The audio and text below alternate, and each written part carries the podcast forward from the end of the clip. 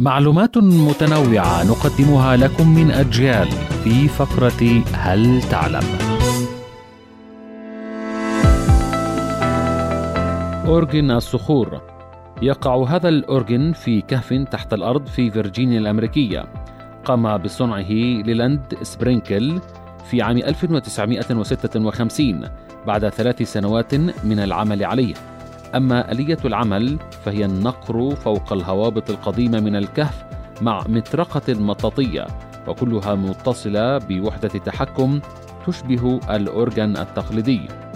إحدى القصص الشائعة مستمعين الكرام المحيطة باختراع هذه الآلة أن سبرينجل استلهم الفكرة عندما ضرب ابنه رأسه على أحد الهوابط في الكهف وتردد صدى الصوت لتصبح هذه الآلة من أغرب الآلات الموسيقية ومعلما سياحيا.